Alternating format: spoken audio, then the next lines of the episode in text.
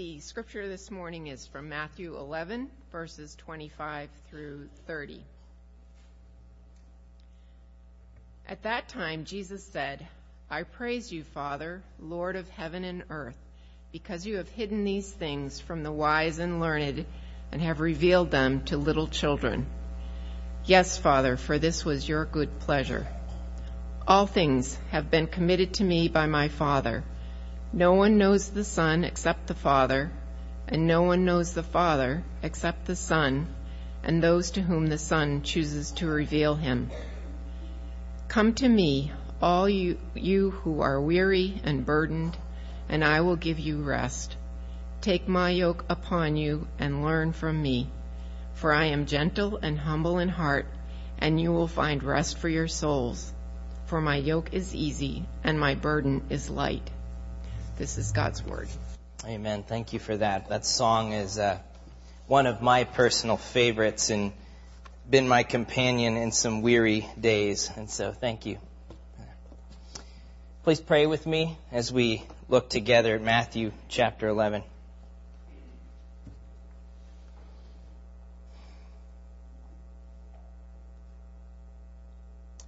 Lord, we thank you that you know the burden of every heart in this room. And were we to compare them and lay them out, they would look very different. Some would indeed be heavier than others. All of them are real. All of them are the result of, of life in a fallen world where things do not go the way they should where our hearts do not lead us the way we should go. And yet, Lord, as we are going to see in your word this morning, you have not abandoned us. You have not left us even to ourselves, but you are quietly and patiently at work in all of it. God, open our eyes this morning to see you, to see you clearly in your word. Show us, Lord, what true rest looks like in you. We ask it in Jesus' name. Amen. Well, as several of you know, um, every couple of weeks I have the privilege of getting together with a group of about five other pastors for kind of a, an accountability fellowship group. Uh, it's the same group that gave birth to the Metro West Men's Ministry, uh, the partnership with First Baptist Church in Sudbury and Trinitarian in Wayland. Um, and five out of the six of us are about two years or less into our first lead pastor position. And so we're, we're experiencing a lot of the same things and we kind of pool our ignorance together to figure out, you know, what, what we're doing. Uh, but as is typical in these kinds of groups, at some point in the meeting, we share an update with each other, how life is going, what's going on in our, in our ministries and our families. And uh, for the last several months, mine has usually gone something like this. Well, I'm really tired. Uh, you know, there's a lot going on, a lot of good things uh, going on, but but we're busy. Uh, kids have been sick again. You know, Carissa's pretty tired. Um, we've got this coming up, and you can be praying for this and for that and so on. And you know, I'm, I'm probably depending on myself too much here, and, and just not trusting the Lord. And um, I'm kind of presuming on Him instead of praying to Him. Uh, but you know, I'm, I'm really thankful, but I'm really tired. And and you know, I as I step back and listen to myself week after week, and I find myself saying the same thing over and over, you know, then you read verses like Matthew 11:28 through 30. Come to me, all you who are weary and burdened, and I will give you rest. Take my yoke upon you and learn from me, for I am gentle and humble in heart, and you will find rest for your souls. For my yoke is easy and my burden is light. You read those and you think, how did I get to this place here where I'm so worn out? Why doesn't my life and my ministry and my pursuit of God feel like that in those verses? And I'm pretty sure, if I were to take a poll, although CJ kind of already took one, I'm pretty sure I'm not, I'm not alone in that feeling. You know, weariness, insecurity, anxiety, exhaustion, guilt, shame. Those are just some of the words we often use to describe, if we're honest, to describe our relationship with God. We feel what Lynn was just singing about in our desire to follow God. Instead, we find the hidden evils of our heart exposed. As though the powers of hell were warring against us. What, what God designed to be a joy has become a chore for us. What God designed as a life giving relationship, we have a tendency to turn into a life draining performance. And though it might sound strange to put it this way, all of this is one of the symptoms of attempting to know and follow God without Jesus. That's the problem that Jesus is addressing here in our passage. The attempt to know the Father without need of the Son. To come to God, not depending on Jesus, but instead depending on ourselves, regardless of what our lips say. Depending on ourselves, our own wisdom, our own ability, our own knowledge and strength.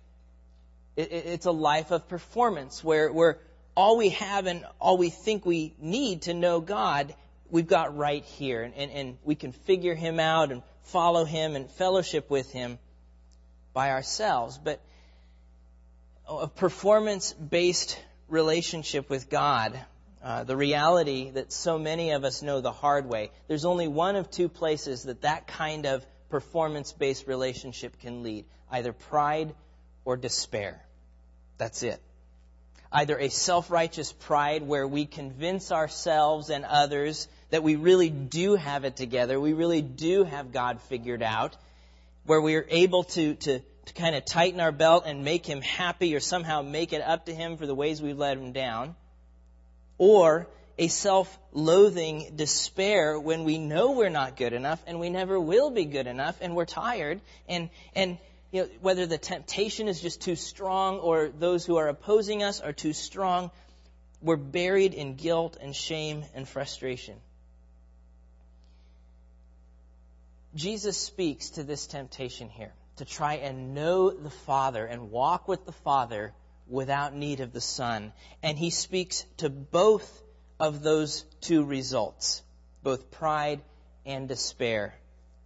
First, he speaks to pride reminding us that true rest begins by acknowledging God's sovereign control over our salvation and our relationship with Him. God is the one who holds the keys to knowing Him, not us. Which means it's actually impossible in our pride to know Him on our own, from our own wisdom and ability, apart from the Son who makes Him known to us. So that's the first thing Jesus reminds us. But second, he also speaks to our despair, inviting us to come and find a true and lasting rest that this world cannot provide by coming to Jesus, being united with him, and following him. So first is the reminder that God has sovereign control over our salvation. Second is the invitation to find true rest through our union with Jesus and our obedience to his word. And we'll look first at the reminder in verses 25 to 27. So again, if you have your Bibles open, if you're using the Bible in the rack in front of you, it's page 966. Matthew 11:25. At that time Jesus said, "I praise you, Father, Lord of heaven and earth, because you have hidden these things from the wise and learned and revealed them to little children. Yes, Father, for this was your good pleasure. All things have been committed to me by my Father. No one knows the Son except the Father, and no one knows the Father except the Son, and those to whom the Son chooses to reveal him. True rest begins by acknowledging God's sovereign control over our salvation. Now, Jesus is responding here to what we saw last week, earlier in chapter 11 of Matthew, to the pride of those who rejected him as king. Last week we looked at, at kind of the first part uh, of this chapter and, and how there was a gap between what people expected of Jesus and what he actually came to do. And the crowds who had been following him around throughout Galilee, when they looked at Jesus' deeds, his great miracles, the signs and wonders that we've been reading about, the miraculous healings, when they listened to his teaching, at the end of the day, they were unimpressed. There was nothing to write home about. Uh, instead of remembering God's promises in the scriptures and recognizing how Jesus was fulfilling those promises right before their eyes, they stood in judgment over Jesus, weighing his actions, deciding for themselves according to their own wisdom whether or not his ministry really had any relevance or credibility. They were kind of the judge, and Jesus was on the stand, and they weren't impressed. The problem was not their desire to know God. The problem was that they didn't think they needed Jesus to do it. And so, after condemning them for their rejection of Him, and some of the most solemn words that Jesus ever spoke in verses 20 to 24, He now turns to His Father and thanks His Father for, in fact, hiding the kingdom from the quote, wise and learned, from those who, in their pride and presumption, thought they had enough wisdom to judge and discard the embodiment of wisdom, Jesus himself. Jesus thanks his Father for hiding the kingdom from them and instead revealing it to the simple, to the humble, to little children. Those who do not and cannot claim in and of themselves that they have done anything to impress God, that they have any way, that they have figured Him out on their own, their only hope for knowing God is that He has made Himself known to them. That's to whom Jesus reveals Himself. Imagine a conversation, uh, a room full of, of the top scientists in a particular field. And, and they're sitting around discussing a problem no one's ever been able to figure out after years and years of research, and all of a sudden, in walks a four year old and tells them the answer. Now, two things happen in that moment. First, the scholars and, and scientists are humbled. They've just been shown up by a kid. But second, it tells you there's someone else in this picture because there's no way that four year old could have figured this out on his own. Somebody had to have let him know it. So it is that when we come, when it comes to knowing God, to, to entering into relationship with Him and, and enjoying that relationship, having our sins cleansed, becoming His child, part of His kingdom, no one is wise enough or righteous enough in and of themselves to do that on their own. Our sin and our disobedience have separated us from God. Our, our wisdom is too limited to find Him or figure Him out. You cannot know the Father unless the Son reveals Him to you. Which not only humbles those who depend on themselves and think they've got God figured out, it also means that all of the credit for our salvation goes to God. Just like all the credit for that kid's answer goes to the one who actually gave it to him. God has sovereign control over our salvation. He alone has authority to save. Jesus describes his Father as Lord of heaven and earth. That is royalty language. That is master king over heaven and earth, all creation, all jurisdiction. He created it he made it, therefore he owns it, and he has the right to rule it. And he does so according to his plan. So God has the authority to save. He also alone has the wisdom to save. He's the one who knows what to do, how to get it done. As Paul says in 1 Corinthians 1, comparing the wisdom of God to the wisdom of humans, where is the one who is wise? Where is the scribe? Where is the debater of this age? Has not God made foolish the wisdom of the world. For since in the wisdom of God the world did not know God through wisdom, they couldn't figure him out. It pleased God through the folly of what we preach to save those who believe. For Jews demand signs and Greeks seek wisdom, but we preach Christ crucified, a stumbling block to Jews and folly to Gentiles. But to those who are called, both Jews and Greeks, Christ, the power of God and the wisdom of God. God alone has the wisdom to save. God alone also has the character to save. He does so, as verse 26 puts it back in Matthew 11. He saves according to his good pleasure, his gracious will. God knows what to do. He has the wisdom to do it, and he has the faithfulness to follow through with it as well. He has the character that enables him to save. And only the Son knows the Father well enough to make him known to us. There's no one else who can say, let me tell you about God apart from the Son who intimately knows him. He describes that intimate relationship in verse 27. No one knows the Son except the Father, and no one knows the Father except the Son. There's this exclusive intimacy within the Trinity of Father, Son, and Holy Spirit. And unless they make themselves known, nobody will figure them out. Jesus alone can make him known. So our, our salvation is all of grace, such that God gets all of the credit for it. And God has given his son the authority to do just that, to make him known.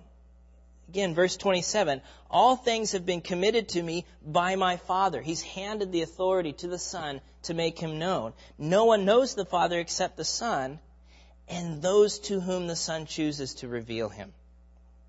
God has sovereign control over our salvation, and He exercises that through His Son, Jesus Christ. Now, this idea, what Paul and, and others sometimes refer to as the doctrine of election or predestination, uh, sometimes makes us pretty uncomfortable. Um, and, it, and, it's certainly a controversial subject, and we will not sort it all out this morning, just so you know. Uh, it raises some honest and important questions for us when we read verses like this. For instance, what, what, about human responsibility? What about our free will and the responsibility to come to God and, and respond to Him in genuine faith? But understood properly, the assurance of God's sovereignty over our salvation is actually a source of incredible comfort. Think of all of the weight that we feel in performing for God. All the times our hearts convict us for messing up, all of the times we feel like we're not measuring up, all the anxiety, the insecurity of knowing, where am I at with you today, Lord? What happens when we realize it's not up to me? It's not under my control. God is the one who has control over this. And He's the one who has the ability to make it happen. The weight is not on my shoulders after all. God has sovereign control over where I'm at with Him. He has the wisdom, authority, character, and knowledge to do what I cannot do for myself and to give rest to my soul. There are a lot of reasons the idea of God's sovereignty here uh, can make us uncomfortable, but one of them is that we do not like the suggestion that we're not actually in control. Um, it's the same reason that most of us feel safer driving a car on the interstate than flying in an airplane. reality is this statistically speaking, airline travel is way safer than automobile. So why do we feel safer in the car? Because I'm the one behind the wheel. I'm in control. But are we really? Do we really have control over when the tire might blow? Do we really have control over what the other drivers on the road might do? And should we be in control when something like our salvation is on the line? Do we really have enough wisdom or authority or character to come to God and find, left, find life and rest without Jesus calling us to himself. Which of you, when traveling on an airplane, were it suddenly to lose an engine and start to go down, would jump up and say to the pilot, out of the way, let me take it from here? Okay, and Charlie Smith doesn't count and others who have their pilot license, Vernon, and so on. Who would do that? Nobody. No. How, who can bear the weight of responsibility to do something you have neither the knowledge or wisdom to do? In those moments, it's actually best not to be in control and to trust someone who does have the wisdom, the knowledge, the authority, the character to save us. Which again means that's the one who gets all the credit for it in the end. That's the one who landed the plane, not me. And when that someone is not a fallible pilot, but an infallible God who has all authority in heaven and earth, who, who has perfect wisdom, flawless character, there is great comfort and rest in trusting Him. So here's the point. Until we recognize that God alone holds the keys to salvation, we will continue either to puff ourselves up or wear ourselves out trying to please Him. Until we recognize that God has sovereign control over our salvation, we will continue either to puff ourselves up in pride or wear ourselves out in despair trying to please Him. True rest begins by acknowledging God's sovereignty over our position with Him. That's the reminder verses 28 through 30 bring us the invitation that true rest comes through our union with Jesus and obedience to his word. So look at verse 28 with me. Come to me, all, all you who are weary and burdened, and I will give you rest. Take my yoke upon you and learn from me, for I am gentle and humble in heart, and you will find rest for your souls. For my yoke is easy and my burden is light. True rest comes through our union with Jesus and obedience to his word. So whereas Jesus spoke to the temptation toward pride in verses 25 to 27, here he speaks to despair the temptation to despair, to lose hope, to, to be weighed down and crushed under life's expectations, life's trials, the expectations of religion.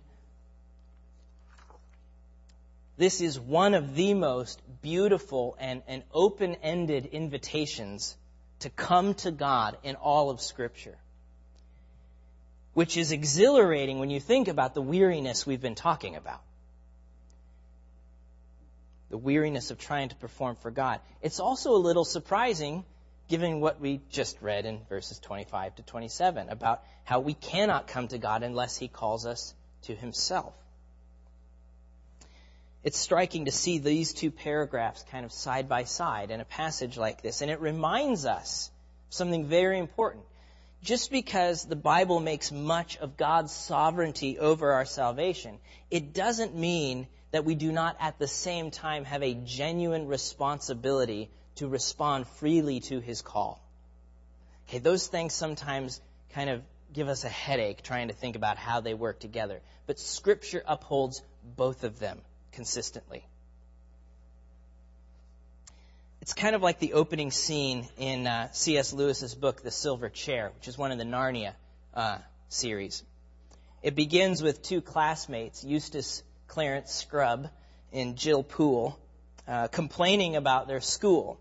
And Eustace tells Jill about how one time he had gone to this land called Narnia.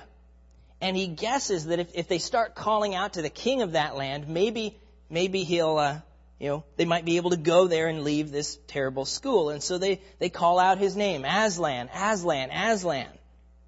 And just then some bullies find them and start chasing them. And uh, they, they take off running. They go to what they thought was going to be a dead end, a stone wall with a, with a door that's always locked. But this time the door was open, And so they go through it and they find themselves in the land of Narnia. And soon they encounter the great lion, Aslan, who tells Eustace and Jill that he has called them out of their world for a special task. And Jill says to him, Nobody called me and Scrubb here. It was we who asked to come here. But Aslan says, You would not have called to me unless I had been calling to you. So, so who calls to whom? Yes. Yes. God, we, we call freely to God because He calls sovereignly to us. And that's why we have this kind of beautiful invitation right after those verses above. Come to me, all who are weary and heavy laden, take my yoke upon you and learn from me, and you will find rest for your souls. But what is true rest here? What is he talking about? To understand that, we need to understand what exactly is the burden that he's seeking to relieve us of. And the imagery here of being burdened and heavy laden, of, of taking a yoke upon oneself, which is kind of, you know, if you didn't grow up in Nebraska, you might not know what a yoke is. And so it's this big wooden harness, you know, that you put on an ox or something to pull a wagon. Um, we hang them above garage doors in Nebraska. Uh, you know, that imagery is, is, you know, associated elsewhere in Matthew and other parts of the Bible with the load of keeping the old covenant law, the yoke of the Torah, or more specifically, trying to keep that law apart from Jesus.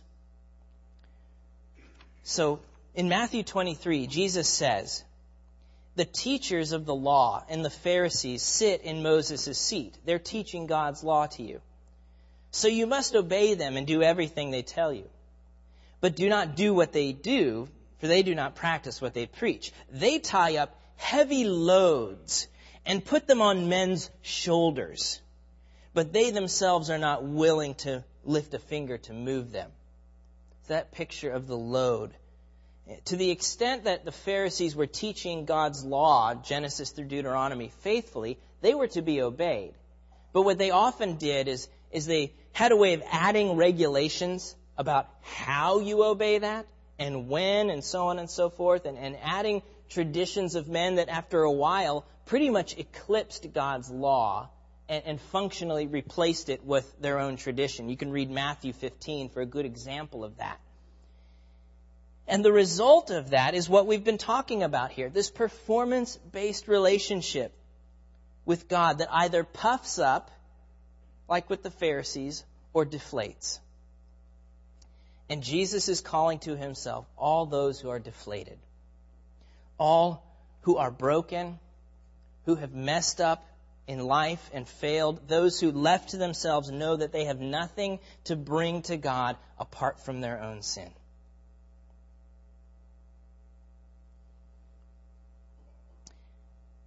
As long as we continue to live as though we can know God without Jesus, there will be no rest for our souls.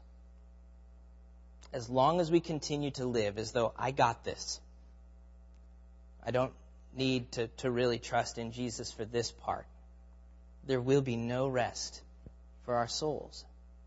And I'm not just talking about beginning a relationship with Jesus. I'm talking about walking daily with God, growing in our relationship, walking in obedience to His Word. So often, we stop believing what we believe. And we believe in Jesus and, and we come to Him in faith and, and we begin a relationship with Him. And then we stop believing what we believe and we think everything is up to us from here on. And that's that weary burden. That's the load. Trying to obey God without Jesus. And sometimes God takes us through painful trials to open our eyes to that reality. That's what Lynn was singing about earlier. You know, the, that song, you know, I, I asked for grace and faith and love. I wanted to grow in these virtues, and what did God do? He made life miserable. So that He could strip me of relying on myself, he, in his kindness, employs our inward trials that we might seek our all in him, not in me. We don't need Jesus only to come to God. We need him for that. We need Jesus every single day to walk with God as well. Only He can give us the true and lasting rest despite whatever chaos surrounds us in life. So what does that rest look like? If that's the burden He's relieving us from, what does that rest look like? It's not laziness or inactivity. It's not leisure or recreation, though those are a good thing. We should, you know, we need to build them into our lives. But that's not what Jesus is talking about here. As Doug O'Donnell puts it, Jesus did not say, take my chair, or take my mattress, or take my Xbox controller, or anything like that. He said, take my yoke. There's work to do in the rest that God gives us. A yoke is something you use for work. There's activity. More specifically, he says, take my yoke upon you and learn from me. He's still talking about obedience to God's word. But it's not an obedience that comes from our own effort and our own flesh, which just weighs us down. It comes from being united with Jesus. With the one who, as Matthew 5:17 tells us, is the fulfillment of the law and the prophets. He has borne and done for us what we could not do for ourselves in keeping God's law. And so we find our identity in Him. He's given us His Spirit in order to enable us and strengthen us to increasingly follow God's Word as obedient children. He, unlike the taskmaster of the law, is the one who is gentle and humble in heart, compassionate, faithful. He's with us. The one whose yoke, when we are united with Him in faith, is not a heavy burden, but actually easy and light. We don't think of obedience as an easy and light thing very often. It's probably because we're not trusting Jesus to do it. When we're united with Jesus by faith, depending on Him and His Spirit, His words are not heavy. They're light. They're joyful. We think that we're going to find rest in our inactivity or, uh, you know, just checking out. If I can just get home after this terrible day and sit in front of the couch and turn the TV on and do nothing and think about nothing else, then I'll be fine. You know, that's that's my default. Um, we think we'll find rest when we no longer are faced with this particular problem, whatever it is. And then lo and behold, it goes away and something else replaces it. We think we'll find rest if we can just escape. We pick up the bottle, pick up the pills, pick up the porn, pick up the fork, pick up a new pair of shoes, a new gadget. But how heavy is all of that? Has any of that stuff ever truly given you rest? True rest comes through our union with Jesus and our obedience to His Word. And what greater rest is there than to be united with the one who is perfect in every way that we fail, who loves us despite our sin and brokenness. We don't have to hide anything from Him. He loves us despite that.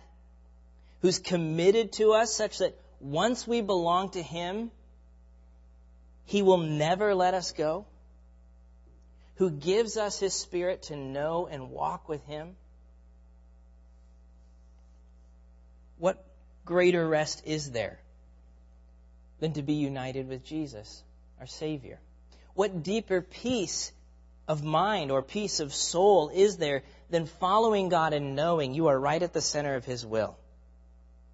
Even when life falls apart, that you're right where God has called you to be as His obedient child. As Doug Webster writes, for those who live under the yoke of Jesus, united with Him, following His word, there is absolutely no other way to live. Who in their right mind would go back to the gods of self, money, lust, and power? Who would return on bended knee to the shrines of pious performance and judgmentalism? Is not love better than hate? purity better than lust? Reconciliation better than retaliation? And is not better really easier when measured in character rather than convenience? Rest for the soul rather than selfish pride. Until we recognize that God alone holds the keys to our salvation, we will continue either to puff ourselves up or wear ourselves out trying to please Him. True rest begins by acknowledging God's sovereign control over us. And as long as we continue to live as though we can know and follow God without Jesus, there will be no rest for our souls. True rest comes through our union with Jesus and obedience to his word. He is the King who graciously gives us rest, gives rest to the weary. May he be glorified as we find that rest in him. Let's pray together.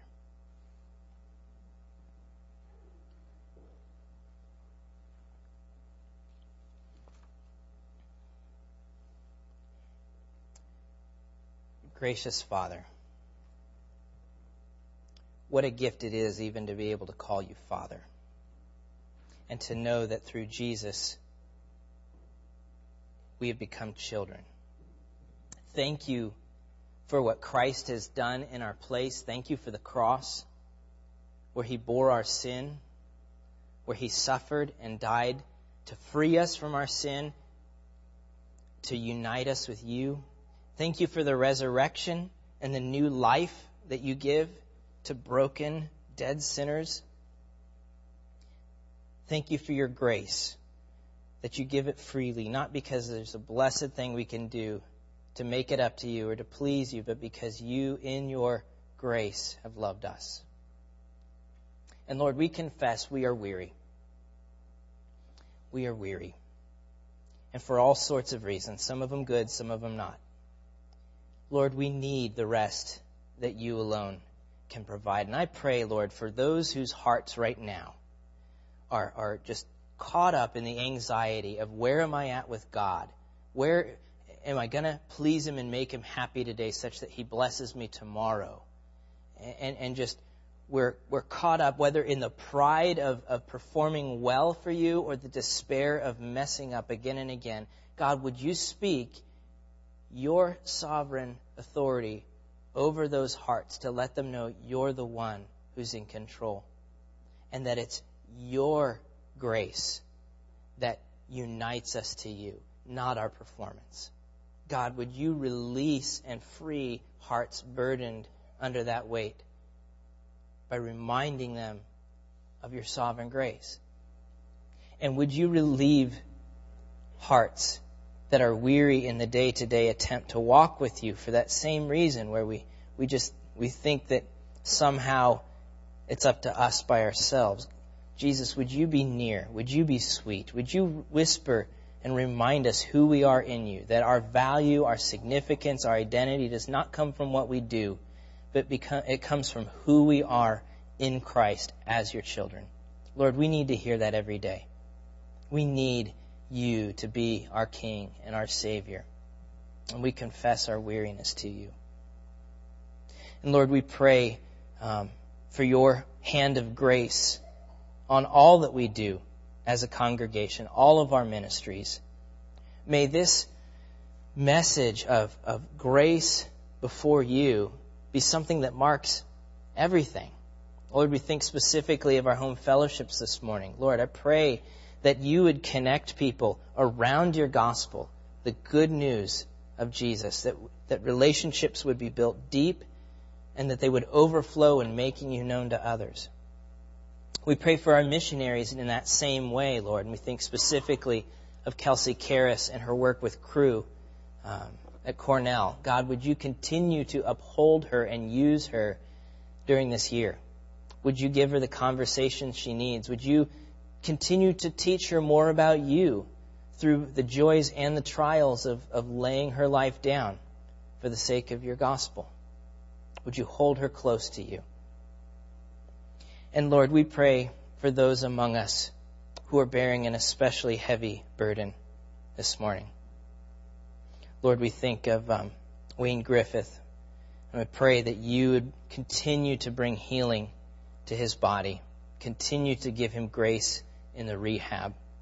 Be with Jackie, be with the rest of their family, and Lord, continue to guide them. Lord, we think of those who are grieving. Think of Leah and Demetrius and the loss of Leah's cousin just a day or two ago. Would you remind them of your, of your comfort, of your presence? We think of, of Cindy Brown, uh, Rick Brown, whom we prayed for for many months here, who went to be with you a week or two ago, Lord. God, would you be with Cindy? Would you remind her of your love, of your grace? And I thank you, Lord, that Rick that his load, uh, his burden is over, that he's with you. Lord, we pray for Steve Gerber.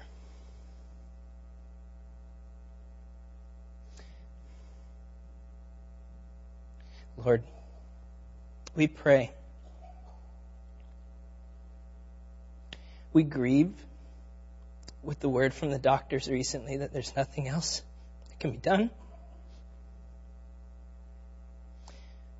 We grieve with Nancy, with Doug. That Steve will be meeting you soon. And yet we do not grieve as those who have no hope. We grieve with hope in the power of your resurrection.